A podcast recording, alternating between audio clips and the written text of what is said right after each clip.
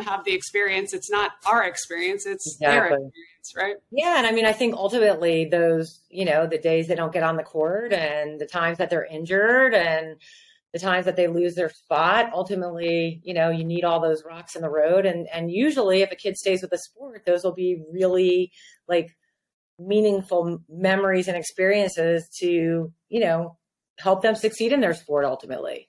And in life, right? That's life. And in life.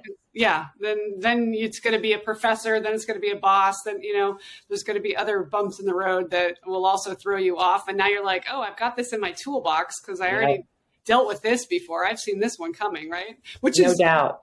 We were talking about that, like our our wise 50 plus year old selves, and the advice that we could give, you know, back then when we took it as, oh, this is awful that this is happening. And in fact, probably were the best gifts that we had.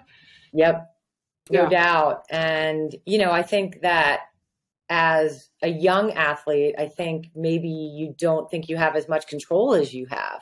Mm-hmm. And, you know, I think advocating for yourself and putting in extra work and and there's it's such a roller coaster going through uh, being an athlete, whether it's at the youth, high school, or college level that it's usually the kids that just keep with it you know that end up being successful. Like i find at the co- in the at the college level it's not always the most talented. It's the kids who have mm-hmm. grit who can show up every day who are consistent and their coaches know what they can rely on them for every day.